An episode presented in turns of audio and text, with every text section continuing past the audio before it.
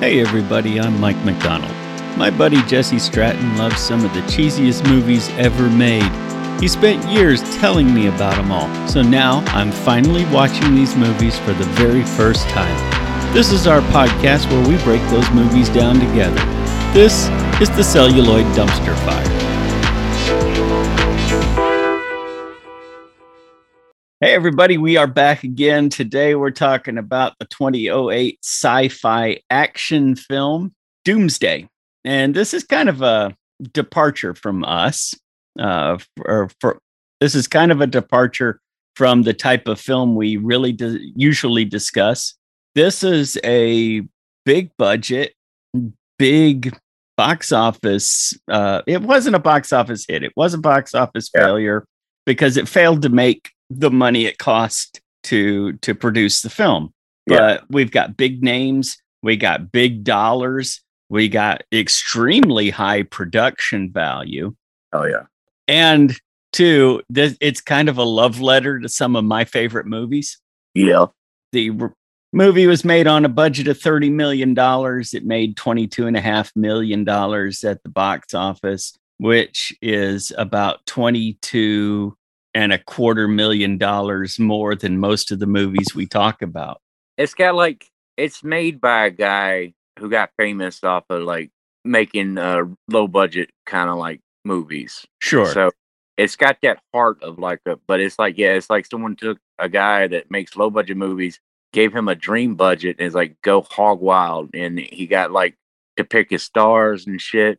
And somehow even though it's got that shine of like a big budget movie, it's still at heart it's like a fucking it's like a trash movie, you know. Yes. Yes. Peter Jackson did the exact same thing with Lord of the Rings. He took right. all of the tricks that he learned making low budget schlock and put them to work on a $200 million budget and made a cinematic masterpiece that still holds true to his B movie values. And this guy did the same thing. Yeah. Um, Neil Marshall, the writer director of this movie, uh, said that it was heavily influenced by Escape from New York, Mad Max, and 28 Days Later. There are a couple of other movies that are pretty obvious in here as well, and we'll point those out too movie run it's a, it's a long movie. It's an hour and 48 minutes but it goes by really really fast. Yeah it's it's like a roller coaster. Once you get once you get out of the city it gets crazy you know? Yes. And something that i typically hate in a movie there's lots of voiceover narrative but this in this case it works. Yeah and they they tell you things that it's just better to say it than it is to try to show it. A lot of times when folks use voiceover narrative they're telling you things that they could very very easily just show you. Yeah. But in this case it works. Neil marshall the writer director best known as a horror director his first two films the dog soldiers and the descent were made on a budget about a fifth the size of the budget for this movie. Yeah. Oh man. And Dog Soldiers is a badass movie. I haven't seen Dog Soldiers. I did get free tickets to see The Descent at the uh that multiplex out by Hundred Oaks Mall. Oh yeah, the Hollywood. Yes. Yeah. That's I love that theater. I've been there so many times, man. It's gorgeous. I love it. I don't know. I saw uh Dog Soldiers like it it it was released in England and stuff, but it wasn't distributed over here. And but Sci-Fi bought the rights to it, Sci-Fi Channel, and they released it as like a sci-fi, you know, movie. That's yeah. why I started like the premiere on Sci-Fi Channel, and I was blown away. Uh, Because uh, for one, I never heard of the director and stuff. Uh, two, all the people that are in it went on to be really big. Some were already big in it, you know, when they came into it. But a lot of people like the next couple years, their their uh, their uh, career like kind of blew up, and it was like it's kind of cool seeing them. I was like, oh, I know that guy. He was in Rome because nice. I watch British shit, and uh, yeah, I was like, oh man, I can't believe someone made a cool ass werewolf movie of you know and uh, uh spoilers dog soldiers about soldiers getting lost and killing werewolves uh yes. go check it i think i actually may have seen that or Yeah. or maybe parts of it. I don't know. Uh, it's it's a good movie. So Neil Marshall also directed two episodes of Game of Thrones, which got him a Primetime Emmy nomination. He directed an episode of the HBO series Westworld and an episode of Hannibal. He didn't win the Primetime Emmy for Game of Thrones, but he did win uh, the Hugo Award. He also won a Saturn Award for Best Horror Film and a British Independent Film Award for Best Director, both of those for The Descent. And he reuses a lot of actors too. So, I mean, very typical of a low budget writer director is get your core actors and use them over and over again in movies. And, and he does the same thing. a lot of people that's in this movie, uh, Doomsday, was in Dog Soldiers. I think. Right. Like and they were also, there a lot of them were also in Descent. Cinematographer for this film, Sam McCurdy, known for Game of Thrones, Into the Badlands, Carnival Row, last week's episode or last episode of our podcast, The Knights of Badassdom, and Oh, yeah. The Legend of Hercules. So he's done some really beautiful stuff and he's done some trash. you got to roll with the punches. Yep. Special effects coordinator Kevin Adcock, and I mention him because in addition to do make doing some fabulous special effects in this movie, he also worked in Black Hawk Down and Blood Diamond. Nice. Right. Yeah, that's a really cool like uh, gore effects and stuff, and it's, it's really badass. Movie stars Rona Mitra as Eden Sinclair, known for Party of Five, The Practice, Boston Legal, Nip Tuck, Underworld, Rise of the Lycans, and Supergirl. So some hits and some misses there. Yeah, Bob Hoskins as Bill Nelson, best known to me at least as Eddie Valiant in Who Framed Roger Rabbit. he also played Mario in that god awful Mario movie. He sure did. he has been a character actor since 1972, appeared in The New Scotland Yard, Pennies from Heaven, Pink Floyd The Wall, Mona Lisa, and like you said, Super Mario Brothers. Also, he played. He was great in Hook.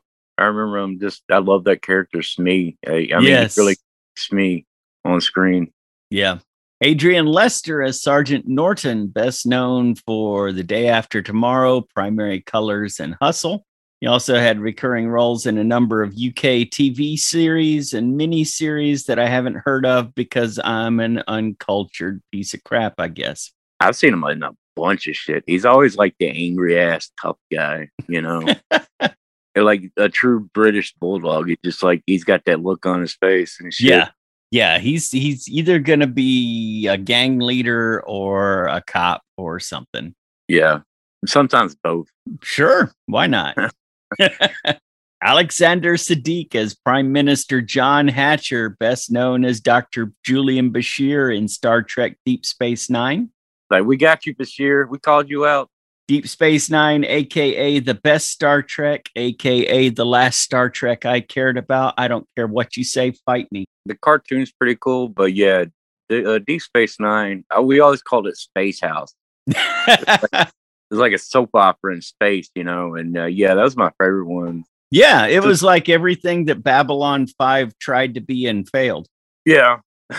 oh man, uh, I like Babylon Five. There's certain things in it I like, but yeah, Deep Space Nine all the way, man. Captain Oh. Sisko, Captain Yes, he was he was one of the best captains. had Quark in it, man. I mean, I could sit here and talk about Deep Space Nine all day. all day. Yep. I'm right there with you. David O'Hara as Canaris, best known for Braveheart, Wanted, and Cowboys and Aliens. and I kind of remember seeing Cowboys and Aliens. That was a weird movie. I kind of remember starting to watch it, and I don't think I finished it. Yeah, I, I was waiting for the aliens to show up, and then uh, yeah, he also had roles in The District, The Departed, Gotham, and Agents of S.H.I.E.L.D. We have Craig Conway as Saul. Greg Conway appears in Ted Lasso, The Irregulars, and a whole bunch of British series and TV shows, again, that I haven't heard of because, like I said, I'm as uncultured as you can get. And then finally, we have Malcolm McDowell as Kane. Oh yeah, This is the real star power in this movie. yeah. I love Eh. like several of his movies, man. And what's what's a shame is he's such a minor role compared to, say, Saul. Yeah. Well, he's kind of like uh, he's like he kind of fits in this one, you know. Right? Like uh I don't know how to like say this without giving away spoiler, spoilers, but like he's like uh, the big bad kind of, you know. And so like all he's got to do is show up, deliver a couple lines, Sure. give that here that he does, that like that look, that glance, and then like you know just spoil spoil the the main uh, good guys, you know. Right. But I love this character. Malcolm McDowell has been an incredibly prolific character actor and voice actor from 1964 to present, known for A Clockwork Orange, Star Trek Generations, and the 2007 remake of Halloween.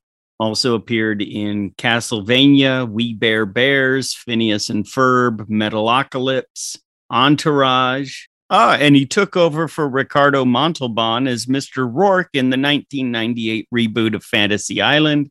Probably his most important work ever was a series of Sprint commercials that he did with James Earl Jones. Oh man, I knew he was gonna bring that up. I have tickets to the show. Anybody wants them? Message me. I'll take them. I said to message me, not post it in the comments. I disregard your request. Come on, man. No, follow private message procedures. You went rogue, now look at us. Having it out in the comment section. Dude, you've turned into a monster. You made me this way. Yeah, I love the Sprint commercials. Totes my goats. All right. So the plot of this movie revolves around a viral epidemic, but we aren't going to talk too much about the virus. It's also about racial politics and knee jerk reactions to a threat, but we aren't going to talk too much about that either. This is this is an action movie, plain and simple. Some of the most powerful messages in the movie are just really plot devices to justify the action. Oh, They- yeah. They don't matter beyond making the action make sense. We get a narrative voiceover explaining that the epidemic started on April 3rd, 2008, in Glasgow, Scotland. It was a bloodborne virus that caused horrible blisters and violent respiratory issues. As a result, England decided to quarantine all of Scotland, building a 30 foot wall across the land border and placing mines in all the coastal waters to make sure nobody leaves. Cut to June 20th of that same year at the border between Scotland and England. Catherine Sinclair and her young daughter Eden have arrived to try to cross the border into England before they close the gate. Everybody in Scotland has been ordered to quarantine at home, but people are trying to get out of the country before they get sick, and the military are there to stop that from happening.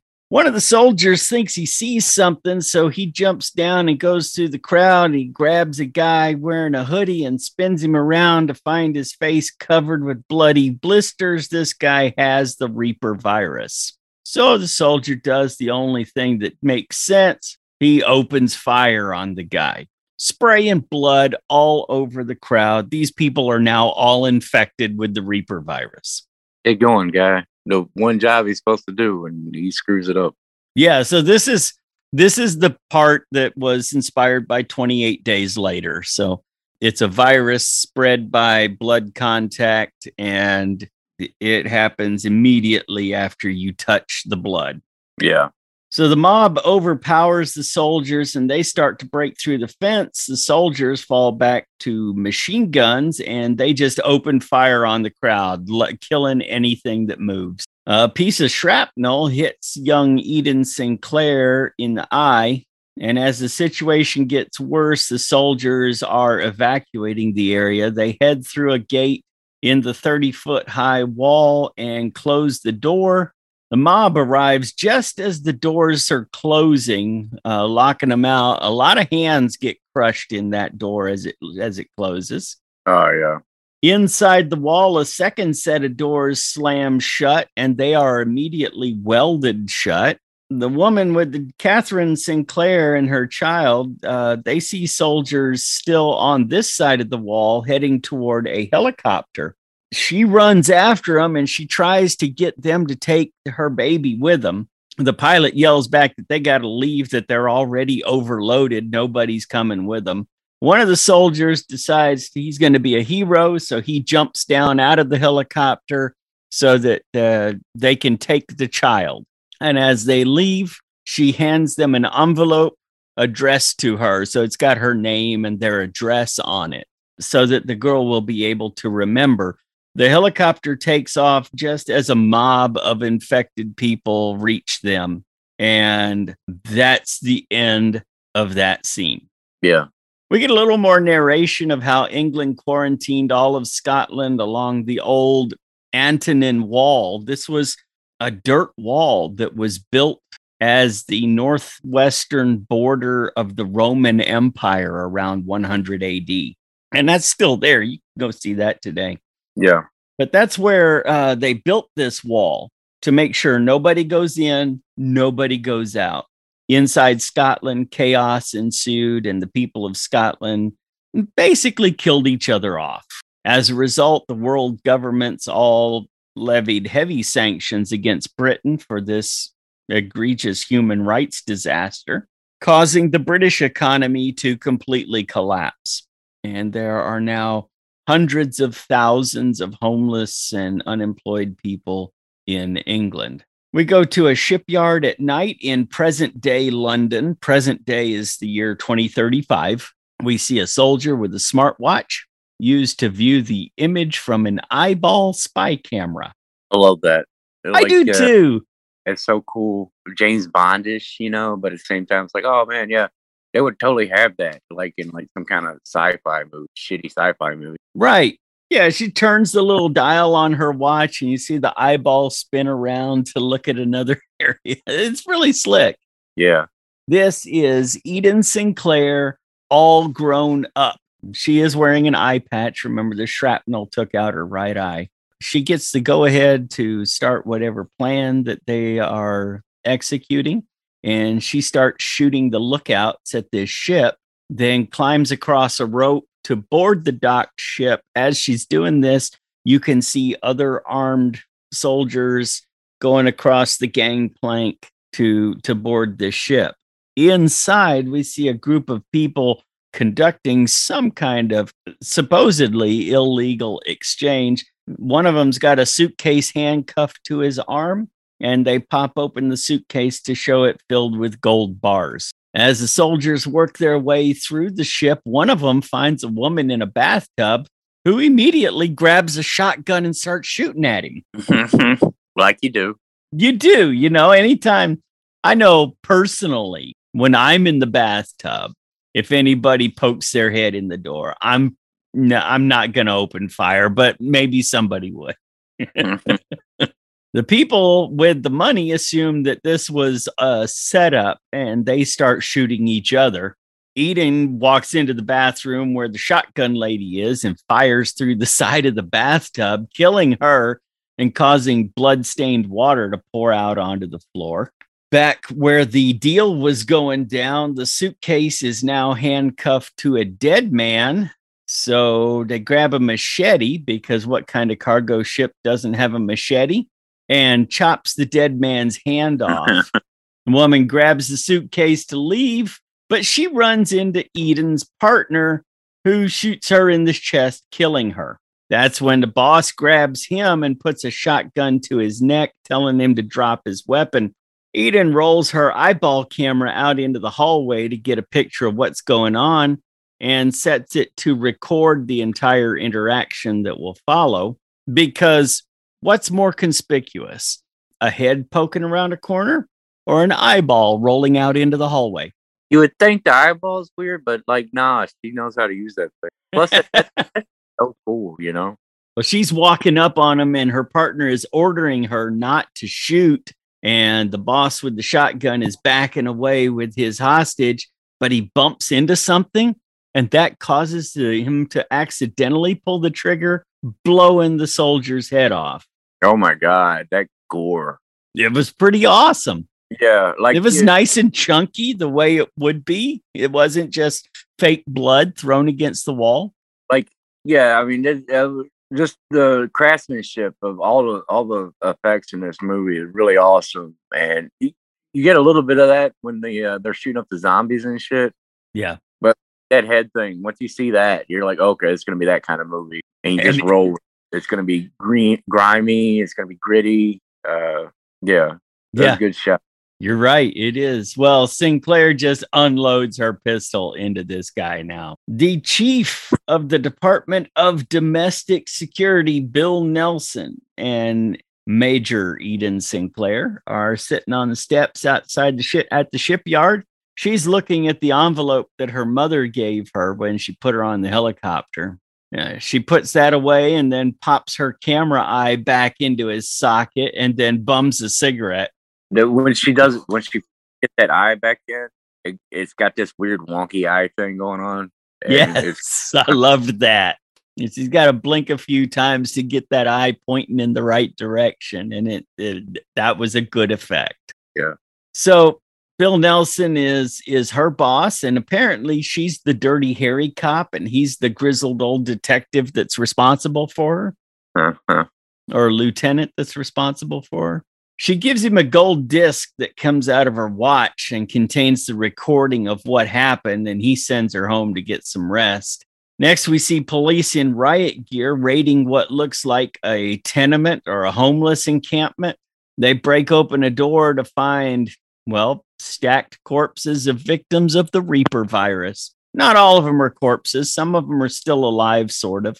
Well, they quickly get the hell out of there. Cut to the prime minister arriving to be briefed on the outbreak of the Reaper virus that's been found in London. Outside the building, military has summoned Bill Nelson to a briefing by the prime minister. And Bill has switched to a, um, a foul mouthed cockney now. Mhm. You know, he, he was he was nice and uh, you know a good guy, nice and consoling when he was talking to to Sinclair at the shipyard, and and now he's just a a a, a dock worker.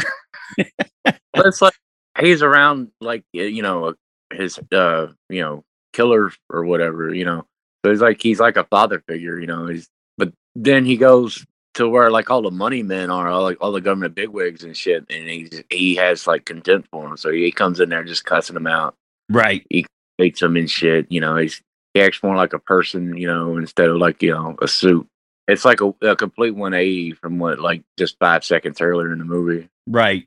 Well, in the briefing, it's explained that they plan to implement martial law and flood the canals and subway tunnels, basically cutting off London from the rest of the country. Nelson is opposed to this idea for obvious reasons. And as soon as he speaks up, the prime minister wants to see him pri- privately. And the whole briefing is kind of forgotten about at that point. yeah In the prime minister's office, it turns out they're not going to chew him out. They want to show him satellite surveillance of Glasgow that shows survivors that they've known about for three years and haven't told anybody. dun Now- dun dun Yeah, at this point, this is 27 years after they sealed off Scotland. And now apparently they're they assumed everyone was dead. Now they find out there are survivors. They thought the virus killed everybody. Well, they want to send a military strike force into Scotland to bring back a cure for the Reaper virus. That's the only reason there could be survivors is somebody in Scotland developed a cure. They cut off all communication with the country, so they don't know what happened. They just assume there's a cure there. They need Bill Nelson to provide a leader for their team. This is a political maneuver as much as it is an attempt to cure the Reaper epidemic. Don't make no mistake about that. At the Department of Domestic Security, Nelson is meeting with Sinclair. She's the one he wants to lead the team, so he's explaining the mission to her and also the fact that Canaris is actually in charge, not the prime minister. He drops her off at a helicopter and she gives him the envelope from her mother to hold on to for her. Inside the helicopter is none other than Canaris. he gives Sinclair info on Dr. Marcus Kane, who is the only person who could possibly have developed a cure, is an infectious diseases researcher in Glasgow when all this went down. He also gives her a GPS tracker for extraction and tells her if she doesn't find the cure, she shouldn't bother coming back. Roll escape from New York. Exactly. I mean, you got this person, this badass soldier with one eye, and they go. It's just it's escape from New York, but with like a chick. Yeah, it's a woman instead of Kurt Russell. Yeah. So Canaris gets out of the helicopter into the rain, and then the helicopter takes Sinclair to the wall. Meanwhile, in London, riots are starting as martial law has been imposed and the military has blockaded the city. The prime minister is losing his shit. But Canaris explains that if he just calms down, this will be fine. We just need the people of London to die so that they don't spread the virus. At the wall, Sinclair meets with her team. There are other people. There are no other people within miles of this wall. The sentries were automated years ago, so they've got automated motion sensing machine guns, and we get to watch them blow up a little bunny rabbit they're going to use heavily armored personnel carriers to go to get them into Glasgow. These things are supposed to be pla- practically indestructible. I read while researching this that they tried to get old decommissioned military equipment, but it turned out to be a lot less expensive to just build them themselves.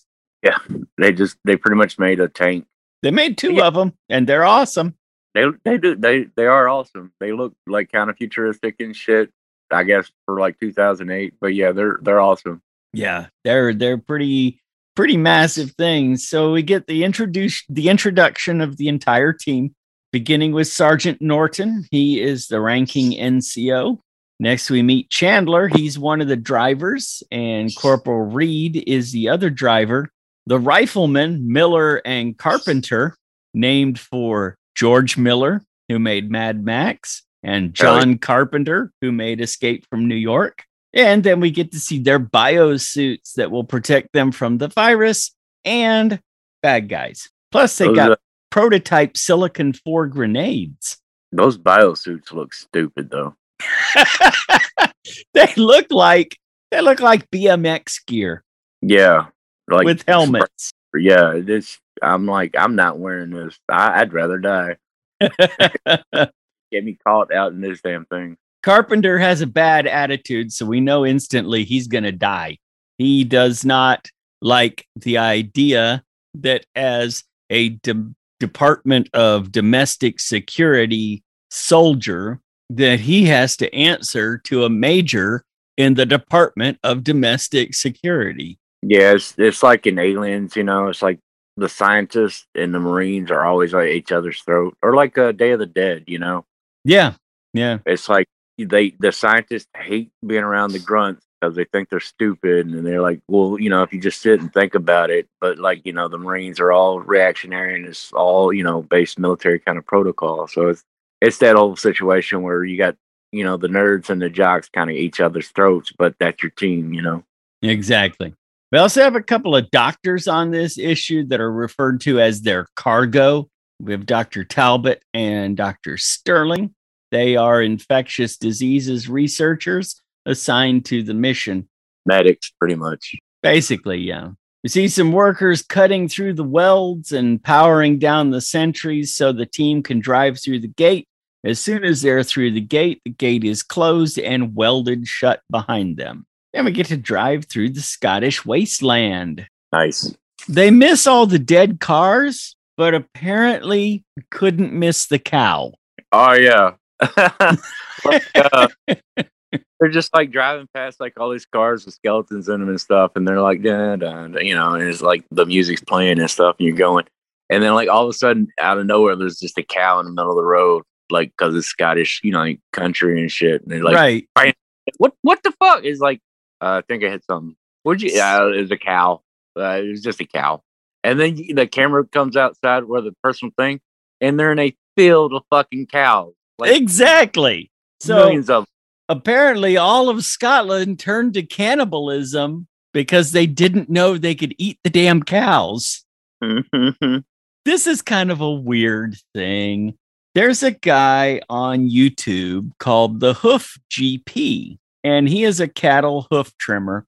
And, and I watched this, I watched this because it's interesting to me. But apparently, most of southern Scotland is, is dairy farms and cattle ranches. And so they drive through the wall into southern Scotland, and there are cows fucking everywhere.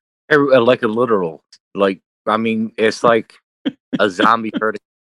It's like that one level. Uh, there was like used to be a hidden level in the Diablo 2, and you like I don't know, you fight like an army of cows. okay. You know, um, so I've I've got to admit this. I've never played any of the Diablo games. Oh man, they're sweet. but uh, yeah, there's a uh, you do like some kind of trick or something, and you attack a cow, and then like you're transported to this field, and there's like a bunch of cows, and you got to kill them all, and then there's like a demon cow leader. That sounds hilarious. It is. You can watch it on YouTube, and it's funny as hell. Well, they get back on the road, and Sinclair briefs the team on Dr. Kane. He had been holed up in a hospital when the military unit, with a military unit, and gave regular reports on military frequencies until the power failed. He basically documented the conversion to cannibalism in Glasgow. If they, like I said, if they'd just known about all the cows, that could all been avoided. We get a really nice shot of them grow driving through the overgrown streets of Glasgow, little trees popping up all over the place. The buildings have been spray painted with numbers, and Sinclair explains that that's the number of people that were hiding out inside the buildings waiting for waiting for help to arrive. They arrive at St. Andrew's Hospital, where Dr. Kane's lab was. Inside, Sinclair's got her eyeball out again, using it to peep around a corner. But there's nothing in this place. It's it's kind of like an episode, like a scene out of the Addams family. She's just got her her eye in her fingers, peeping around the corner, like she's thing or something. The hospital looks like it was abandoned a long, long time ago, but the team isn't taking any chances. The drivers stayed with the vehicles, of course, and when Norton radios that they are entering the lab on the fifth floor, Chandler notices that his video feed from outside the vehicle is messing up. Upstairs, we get some contrived banter while the team is searching for evidence of Kane's work on a cure for the virus. Down on the street, Chandler is trying to get this video camera to work again when we get our very first jump scare of the movie when a woman suddenly appears on his camera. Gotta love those jump scares. Yeah, right, right. Well, Chandler, being a man's man, well, he cannot let a woman sit out there when he could without trying to save her. So he just abandons all protocol because there's a woman out there who needs help. And as soon as I saw that, I know Chandler's going to die. Yeah. Well, he suits up and he gets out and and goes up to the woman who immediately collapses in his arms. So he carries her back to the vehicle. In the lab, they are searching a room that looks untouched when uh, Carpenter goes around a corner and takes a spiky club right to the face. Oh, that's awesome. It was. It was really good. So he's dead. Cue the punk rock cannibals. They are coming from everywhere. It's like cockroaches when you turn on the kitchen light. They are coming out of everywhere But with mohawks. with mohawks pink, blue, green mohawks, lots of chains, lots of biker wallets. Baseball bats with spikes in them. Yes. Norton radios that they need evacuation. So Chandler carries the girl into the APC and zips her into an isolation bed as the team face a nonstop stream of punk rock cannibals. They start throwing Molotov cocktails out the window as well. So Chandler is trying to drive through debris and flames blocking the road while the girl he rescued cuts open the isolation bed, sneaks up behind Chandler, and cuts his throat. What a dumbass. Well, he dies and the APC crashes, but before he dies, he manages to pull the pin on a grenade. When the APC crashes, the girl gets thrown against the back wall. The grenade rolls right up between her legs and blows her out the back of the grenade, out the back of the APC. Reed continues to try to evade cannibals and get to the team in the hospital. Meanwhile, the team heads for the elevator, even though there's no electricity. Sinclair's crazy dumbass plan is to pile them all into the elevator, shoot the cable, causing the elevator to free fall, and then detonate a foam grenade that will cushion their landing. It was awesome. It was it, it, in theory, it's like something you come up with, like I don't know, in D and D. So you're like, yeah, that sounds, you know, let's let's do it, you know. And uh, I mean, they pulled it off, but yeah, at the same time, They pulled it off, even though that's not how elevators work and that's not how expanding foam works, but they pulled it off. yeah, Outside, Reed is fighting off a cannibal who's on the roof of the APC. He has broken out the windshield and is trying to get to her. So she pepper sprays him, which causes him to stand up on the APC just in time to get Max headroomed on a sign in the parking garage. Oh man, you had to talk about like Max Headroom. Yes. Love that show. Oh man, they got it on Tubi right now. They really need a remake. I'm sorry to get on a side tangent. They really need a remake or bring back Max Headroom. well, I, I maybe I don't know.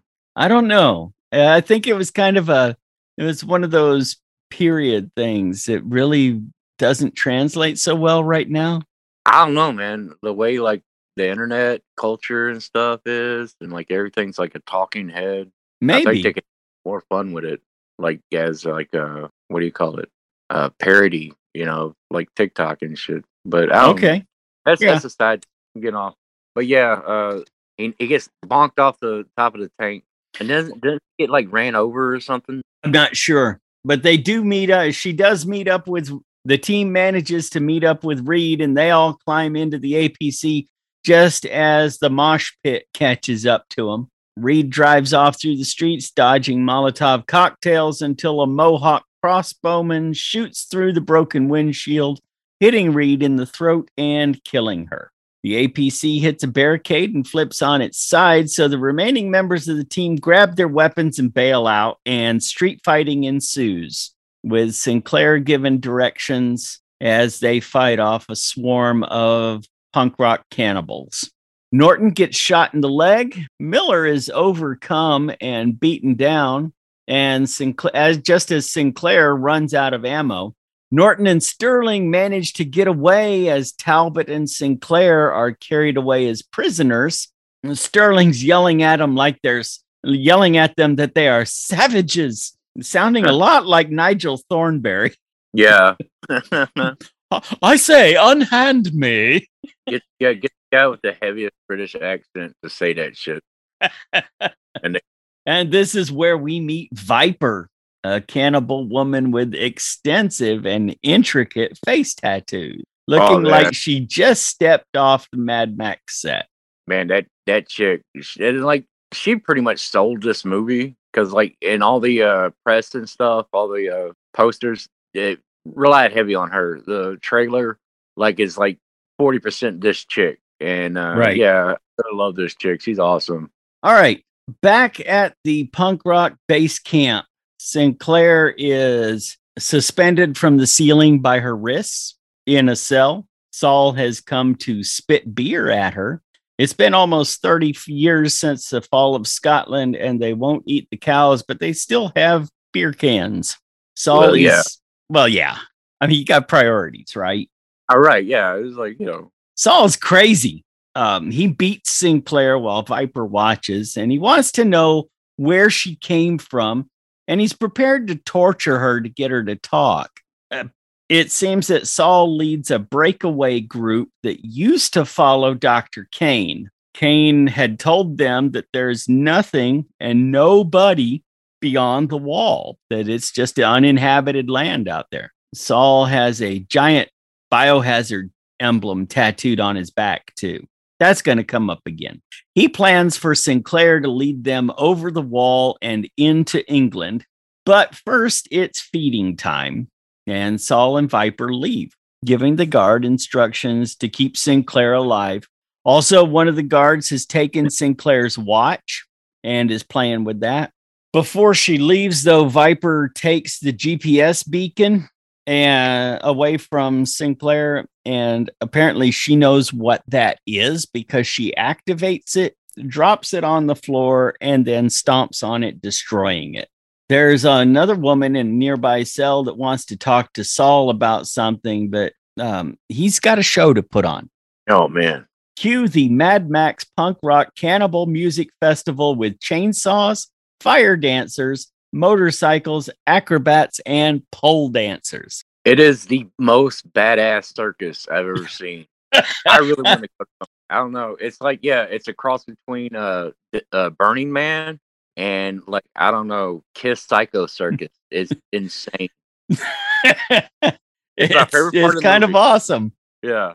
Uh, it's got a good soundtrack, like a lot of 80s new wave shit going on. And just people are losing their fucking minds, man. They are. Sol is the consummate showman. He enters this Thunderdome atmosphere backed by Good Thing by the Fine Young Cannibals. I know, right? uh, which is immediately followed by men in kilts doing the can can. Scotland, wait. I guess. Sinclair's listening from her cell as Sol whips the crowd into a frenzy for barbecued human. They bring in Dr. Talbot, suspended from a crane, and lower him over a pit surrounded by the cannibals. Paper plates are being thrown out into the crowd. This was so awesome. I know, right? As Viper lights the fire, burning Talbot alive. Oh yeah, she does that with a flare, man. She does. It's fucking awesome the way that shit goes up. She's good at her job and she loves what she does. In her cell, Sinclair is scavenging parts from the broken GPS beacon while Sol and Viper make out by the barbecue pit. Sinclair mani- manages to MacGyver her eye with the GPS beacon as Sol and Viper slice up and serve the now fully cooked Dr. Talbot. That's well done, dude. Yeah. Outside Sinclair's cell, a guard is playing with her watch as another guard brings Sinclair a plate of Dr. Talbot and tells her if she's hungry, why doesn't she try a bite of her friend? She calls the guard back and says, What does it take to get a glass of a cup of water? And then she grabs him by his by the chain connected to his earring, and she's pulling hard too. She convinces him to unlock the door to her cell, and when she when he does, she pulls him in and kills him quick. Then she sneaks up behind the guard who's playing with his wa- with her watch. Just as he flips the watch over to camera mode, and what does he see on the camera? But the back of his own head. yeah, that was really cool. That was really clever. I like that.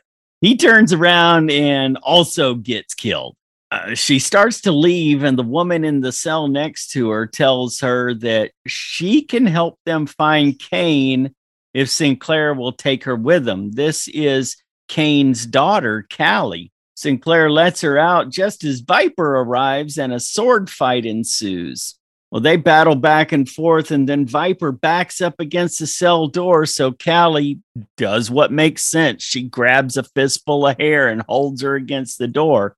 Sinclair chops Viper's hand off, then chops her head off, and Viper's dead. She's we're we're gonna see her again, but she's dead. Oh yeah. And it's just like uh like a character like that, something they build up like an uh image alone to like sell the movie and shit that they would get killed off pretty quickly. Yeah. But yeah, oh man, cut her hand off, cut her head off. And when they cut her head off, and her eyes open up like really wide, like bug out of her skull. That was a cool effect. Right. But uh yeah, it was awesome. Sinclair frees Cally and they meet up with Norton and Dr. Sterling as Sol discovers that Viper is dead. Sinclair and Cally arrive at a steam locomotive guarded by archers who appear to be waiting for Cally. Norton and Dr. Sterling are making their way to Sinclair. They haven't found him yet, but they're on their way to the train station. Norton says he thinks they've lost their pursuers. And as soon as he says that, motorcycles come launching over the car they're hiding behind. Oh my god, yeah, they ramp over a overturned bus or something, and they got like on the front of their motorcycles, and it's like just wild as shit. And it's as, as soon as that happens, that big like uh bus with like it's all decked out like Mad Max. Oh yeah. They've got a city bus. Did you ever see that um 1970s Clint Eastwood movie The Gauntlet? Mm, I think I did. Yeah, he was supposed to be uh, it was it was in the Dirty Harry universe, I think. And he was supposed to be escorting this prisoner back to testify at some trial, but the police chief didn't want her testifying and so they tried to stop him and eventually he ended up taking a Greyhound bus and building armor plating and driving it through the street as cops were just shooting into it. And that's what this kind of reminds me of. It's basically an armored city bus with gun turrets all over it. Yeah, it's like you know something like the A team would have cooked up. You know, it's like well, I got all the sheet metal and stuff, and like a cow catcher. Bam, Right. vehicle. Exactly. Well, they chase Norton and Sterling to the train station. Norton and Sterling jump over the turnstiles, but the motorcycles are better at jumping over cars than they are at jumping over turnstiles. And so that stops them for a second. Norton manages to make the train, but Sterling is having trouble. So Sinclair hops off and she's got a shovel, which she uses to brain the biker, allowing Sterling to make it to the train. Sol and his followers chase, but they can't catch up before everybody boards the train and watches angrily as they all ride the train off to Hogwarts. it's uh, it's pretty accurate. Yeah, I mean, uh, you're leaving the city, going to the country. So yeah, On the train, Cally explains that she actually can't take them to Kane because he'll have them all killed since they are, in fact, proof that there is life behind the wall, beyond the wall. And he's convinced everybody that there isn't anybody alive outside the wall, that the wall is there, the only thing keeping them alive. She also tells him that Sol is her brother. yeah, man, it uh, just really messed up family tree you got going on here. You know, Right, right. This is the Kardashians. yeah, it's like the doctor. He went, and made himself king. He spun the the story of the wall. You know, where it's like, oh no, they didn't put that up to keep us in. We put that up to keep them out. I Yes. saved you. He becomes king of Scotland, and then he's got, uh, you know, a daughter who just wants to be out of here, and then like a son who like hates his father, so he's gonna like live exactly opposite way that his dad's living. You know? Exactly. Yeah. He's, he's It's- got his own little kingdom that he's king of. Yeah, and it, it's it's fucking like it, it's really cool, and like uh I don't know, like the way they did that all and stuff. But uh Yeah. Well, the train drops them off in the middle of nowhere and they start walking until they come to a service tunnel, it looks like, but it's actually an underground military installation filled with crates. And the guy says, one of the guys says, Man, what do they got in here? The Lost Ark? And then you see a crate that's stamped just like the one that they put the Ark in at the end of the first Indiana Jones movie. yeah, I like that. They go through here until they get to the other side. They exit the tunnel in an area that looks an awful lot like the forest moon of Endor. Yeah, it's like they just pop out on the other side, and it's like they're in D and D land all of a sudden. You expect to see fairies, and man, it's like so, and like there's like I don't know, like cool fall coming down the mountains. It looks like you're like I don't know, like the movie Excalibur. I don't know if you've seen that or Yeah. it looks straight up like Excalibur. So the group that we have now is Cally and Norton, Sinclair, Sterling, and one of Cally's friends, I guess. Yeah, he's just a guy with a bow and arrow. He's Right. Robin Hood. Well, they hear somebody coming, and Cally thinks it's Telemon, who is Kane's executioner. Because if you hear horses in the distance, you just automatically assume it's the big bad. And guess what? It's the big bad. Yeah. Sinclair and Norton are going to stay put as Cally and her partner and Sterling get some gone. They are soon confronted by a giant armored knight on horseback, and Cally and Sterling are taken by other mounted soldiers. Sinclair and Norton surrender, and they're all marched off to Kane's castle, and we officially enter Game of Thrones, Yeah, totally. or the most depressing Renaissance fair I've ever seen. You know that line that that bit in Monty Python and the Holy Grail where King Arthur rides by the people in the mud and one of them says, "Who's that?" "Oh, he's probably a king. "Oh, you know he's a king. Oh, he hasn't got shit all over him. yeah, yeah, It's like that. pretty much. I didn't vote for him. Everybody has reverted to period dress, including those goofy woolen caps worn by medieval scribes. And behind Kane in his office, there is a pretty awesome stained glass biohazard symbol. Awesome. Yeah, that that was sweet. Kane explains that he chose the castle to avoid survivors being noticed. He and his followers survived the Reaper plague by developing natural immunity. That, and along, along with his bitterness over the way Scotland was cut off from the world, have turned into a religion like desire to remain pure by avoiding contamination from the outside world. So, all of this has turned into some weird cult that he's the leader of. Sinclair explains that they need Kane's help because the virus is back, and Kane says they started this fire, they can burn in it. Damn. Cut to London in chaos as people are dropping dead in the street from the virus and violent riots rule the streets. The Department of Domestic Security is locked down, but not before one infected man gets in and kills a guard. Oh yeah, I love that. It like uh, he hits him with like an axe or something, and then he looks up and it's like uh, place hand here. He immediately cuts dude's hand off, and then like opens the door, and then just starts going in and like slicing more guards up. That was great. Yeah, he, he needs to get on the elevator to go up to the top floor, but there's a handprint scanner. So he chops the guard's hand off and puts it up there. Then his, a voice instructs him to look into the retina scanner. Says, Well, crap. So he goes back and chops the guard's head off and then holds his head up to the retina scanner, and it works. Yeah, he just tosses it. He's like, "Ah, sucker! All that money going to security, and they took it out, but like a zombie with a fucking axe, like a fire. Exactly. Well, he takes the elevator up to the top floor and pops out into the prime minister's war room. He chops the a guard up and heads toward the prime minister. Bill Nelson is behind the guy and pulls out his gun and shoots him as some blast doors are sliding shut.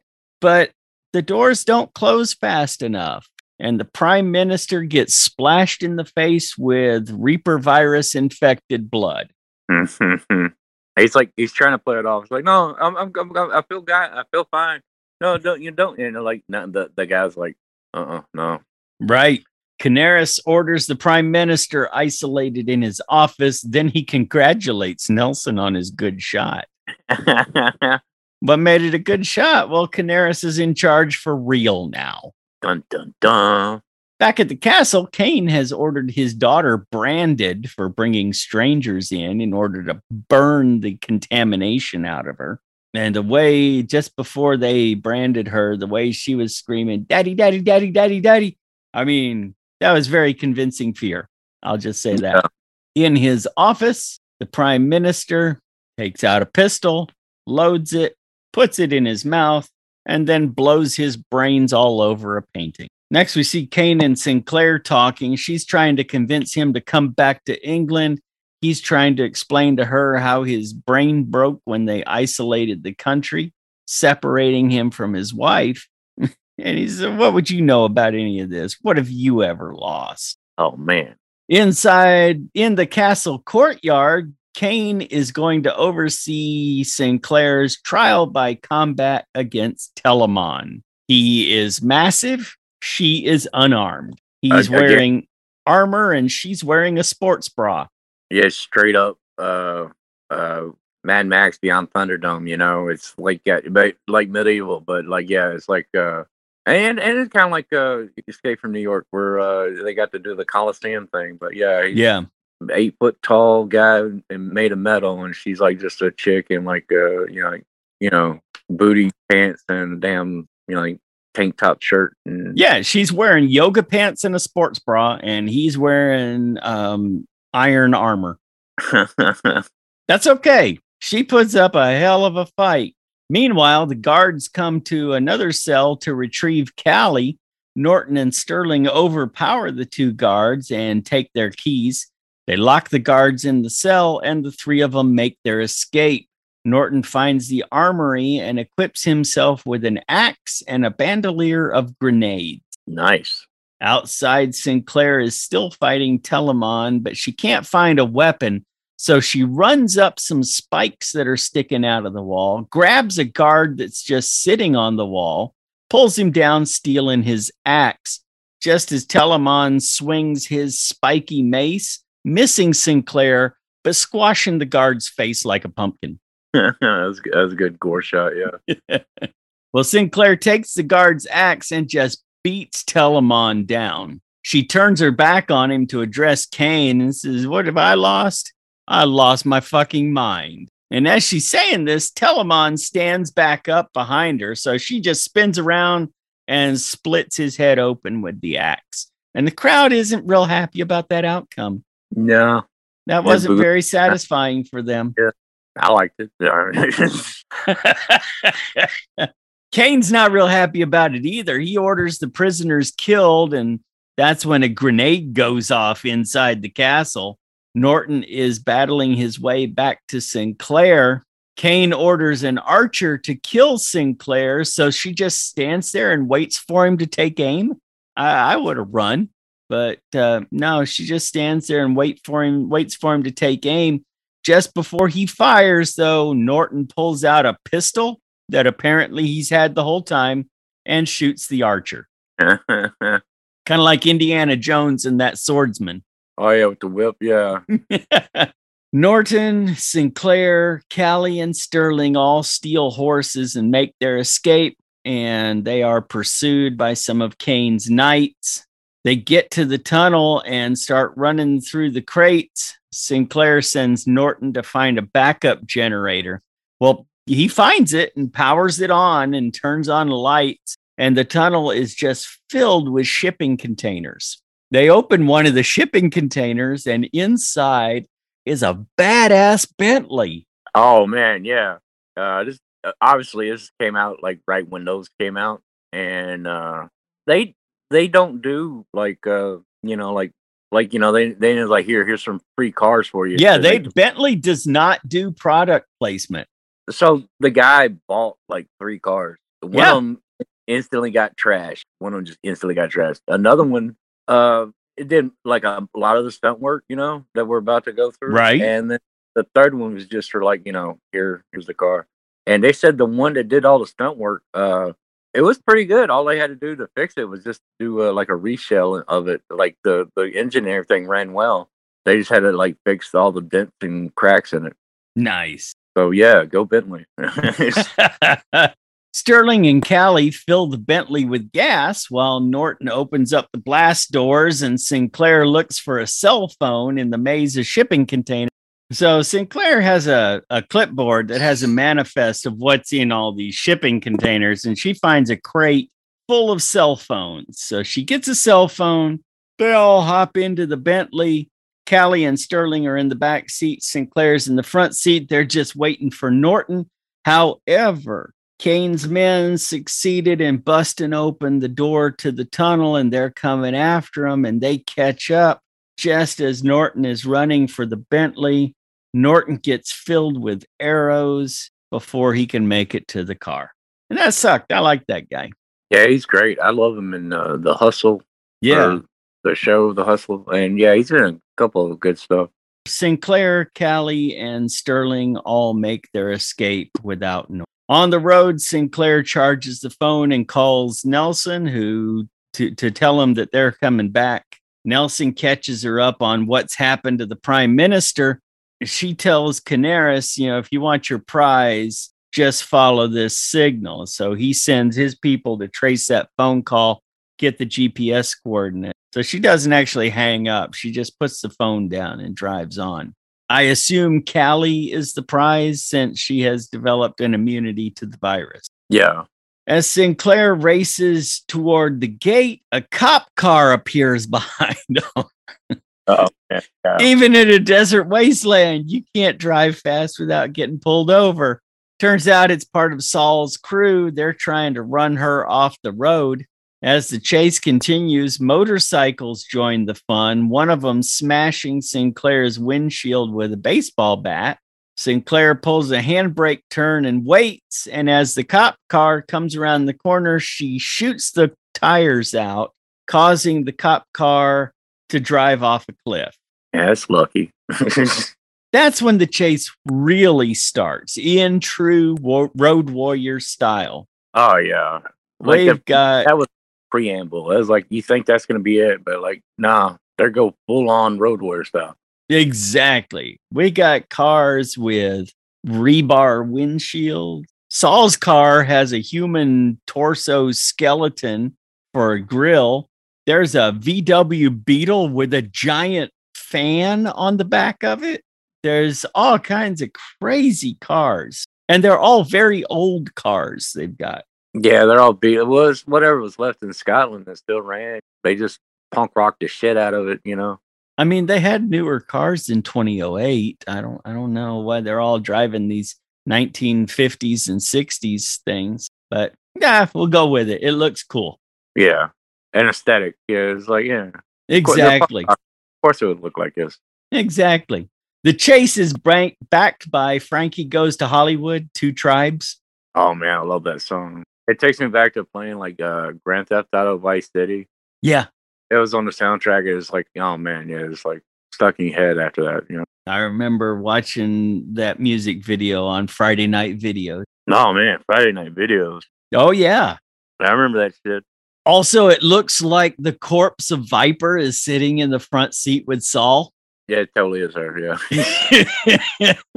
and it's great because a motorcycle pulls up beside the car, and this guy is going to shoot Sinclair with a crossbow. But Sinclair hits the brakes just as he fires, and the crossbow just shoots right through Viper's head. But like she's already got like these weird sticks holding her. so it just adds like another stick to her hair. It's funny as fuck. Yeah. She's, that she's got the she's got the Steve Martin arrow through her head. It's Yeah. hilarious. fucking the funniest shit, man.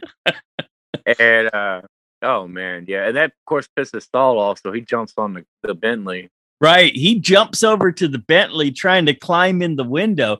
Well, there's nobody to steer his car now. So it runs off the road, runs into a big boulder. That causes Sinclair's head to just fall off in the seat. Roll up. Yeah. where like her head was like it, it's like in the back seat in the camera and you just see where her head was like held on with like duct tape shit. I loved that. That was so funny. Yes. It was good. While they're fighting Viper, Cally gets knocked out. Sol decides this is a good time to use the gun that he had all along. So he fires a shot at Sterling, but misses and accidentally shoots his own biker, who then causes a chain reaction crash with massive fireball. Lots of crashes, lots of gratuitous explosions from this point on. Oh yeah. This is where like the budget comes in. Oh, yeah. it's like yeah they like kind of did like a couple of stunts that like they would later do in fury road kind of but like on a lo- lower budget you know They've been in just about every Mad Max car chase, honestly. yeah I mean, it was it was textbook George Miller Mad Max car chase, and I love it. they got that gimp on the front of the car Right, they got the guy in the rubber suit on the front of the car. and he's like sticking his tongue out at the guy and shit Sinclair manages to push Sol out the car window and they drag him along for a little bit until he loses his grip. But they didn't actually leave him behind because we see him right away climbing up the back of the car with some pretty mean road rash. He makes his way up onto the roof, and then the armored city bus appears coming from the other direction and skids to form a roadblock that shoots saw blades. Damn, that's ingenious right there. That was awesome. These were vicious blades, too, just shooting them sideways out of the car, just like in uh, Borderlands 2. Oh yeah, it's totally like some out of Borderlands, man. Well, Sinclair floors it, intending to run right through the bus with Sol clinging to the roof of the car. Cally is conscious again, by the way, and freaked out by the fact that they're about to hit this damn bus. They just punch right through the middle of the bus. The bus explodes as they run through it, and we see Sol's screaming severed head flying toward the camera. That was awesome. That was so awesome. Sinclair, Sterling, and Cally seem to have escaped when a helicopter gunship lands in the middle of the highway. They didn't see it coming from off from far off. It just appeared right there in the middle I of the know. road. Like they go through that bus and then they go around like a mountain or a cliff or something, and then bam, out of nowhere, a helicopter just lands right in front of them. Like, Just "Ah, lands shit." right in front of them. Sinclair gets out to meet Canaris, and she does something behind her back with her watch. Oh, we know. Yeah, she set that thing to record. Foreshadowing, yeah. Sterling is wants to know where the medical team is, and Sinclair sends him back to get Cally and says to Canaris, eh, "You got to take it easy on him. He takes his job very seriously. You and I, we know what's really up." And she tricks Canaris into revealing his entire evil plot to withhold the vaccine that they're going to make from the antibodies in her blood until uh, enough people have died that they'll come begging him for the cure and he can be the hero that saves the world. Damn. And she just plays along with it. He does offer her a job, which she turns down, of course. of course. Yeah. Then Canaris takes Sterling and Cally back to London. Nelson finds Sinclair in her childhood bedroom looking at a picture of her and her mom. She gives Nelson the little gold disc out of her watch with the recording that she made so that he can bring Canaris down. Outside, she steals Norton's Nelson's cigarette as the side mirror falls off her Bentley, which prompts Nelson to ask her to make sure she drives carefully. Oh yeah, I love that. She does like the little uh unlock, unlock thing, and like it immediately like falls down like on. Well, Nelson gets back in his helicopter and heads back to London. Well, just everybody got like a fucking helicopter. Everybody, everybody in the Department of Domestic Security has their own helicopter and their own military security detachment. Man, It's a Alright. serious organization. seriously overfunded. Everybody's got to help. Yeah, everybody's got a helicopter. Well, now that uh, folks pretty much understand what's going on, it's okay to fly into Scotland. You know, they couldn't fly the team in because if you guys don't succeed, how am I going to explain that we flew people into Scotland and Scotland's wall a no fly zone? Word. Sinclair remains in Scotland while Nelson releases the recording of Canaris talking about his evil plan.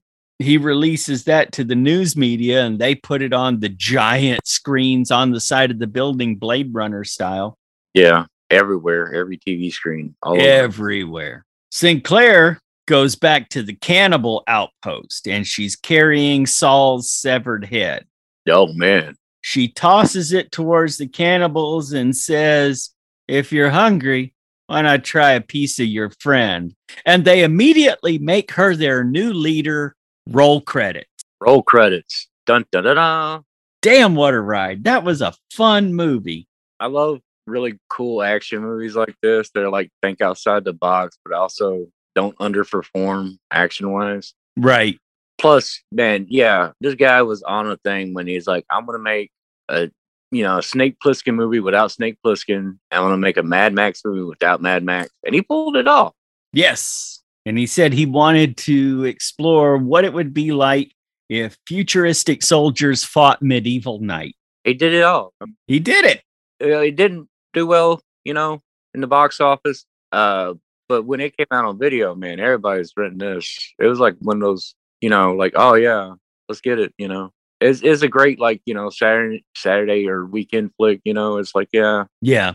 You don't want to think too much. You just want some solid action, some good uh quick jokes. You know, and uh Right. I mean, this movie failed at the box office because it caters to a very specific type of of fan, it, like you and me, the quirky sci-fi action movie fans. So, I mean, it's not going to appeal to the Fast and the Furious folks. It's not going to appear to the uh, appeal to the superhero folks. It's not going to appeal to the straight up fantasy or the straight up sci fi fans. But the people who like the weird mix of that stuff when it's done well, this is a wonderful movie. hell yeah, All right, man. I think that's a podcast. hell yeah. We hope you enjoyed this podcast. We had a lot of fun making it. Be sure to subscribe and leave a rating wherever you hear us. You can follow CDF Pod on Facebook and Instagram or at CDF underscore pod on Twitter. You can also visit our website at cdfpod.com. And don't forget you can help us make donations to film schools all across the country by going to patreon.com slash cdfpod. Join us next time as we explore another movie so awesome it probably shouldn't have been made.